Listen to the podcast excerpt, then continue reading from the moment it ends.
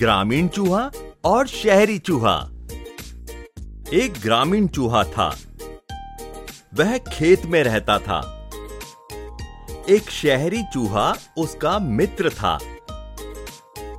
वह शहर में रहता था।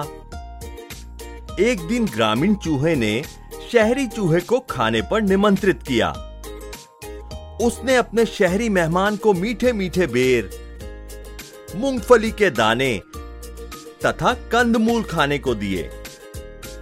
पर शहरी चूहे को गाँव का सादा भोजन पसंद नहीं आया।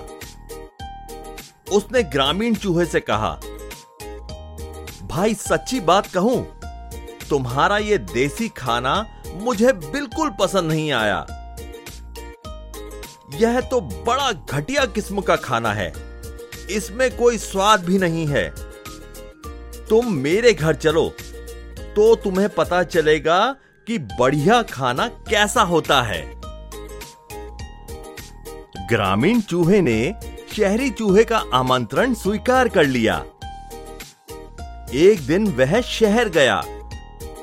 उसके शहरी मित्र ने उसे अंजीर, खजूर, बिस्किट, शहद, पाव रोटी, मुरब्बा आदि खाने को दिए। भोजन बड़ा स्वादिष्ट था। लेकिन शहर में वे दोनों चैन से भोजन नहीं कर पाए। वहाँ बार बार एक बिल्ली आ जाती। चूहों को अपनी जान बचाने के लिए भागना पड़ता। शहरी चूहे का बिल भी बहुत छोटा और संकरा था।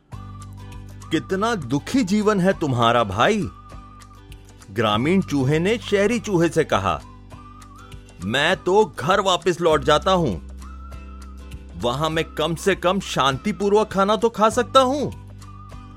खेत में अपने स्थान पर वापस लौटने पर ग्रामीण चूहे को बड़ी प्रसन्नता हुई।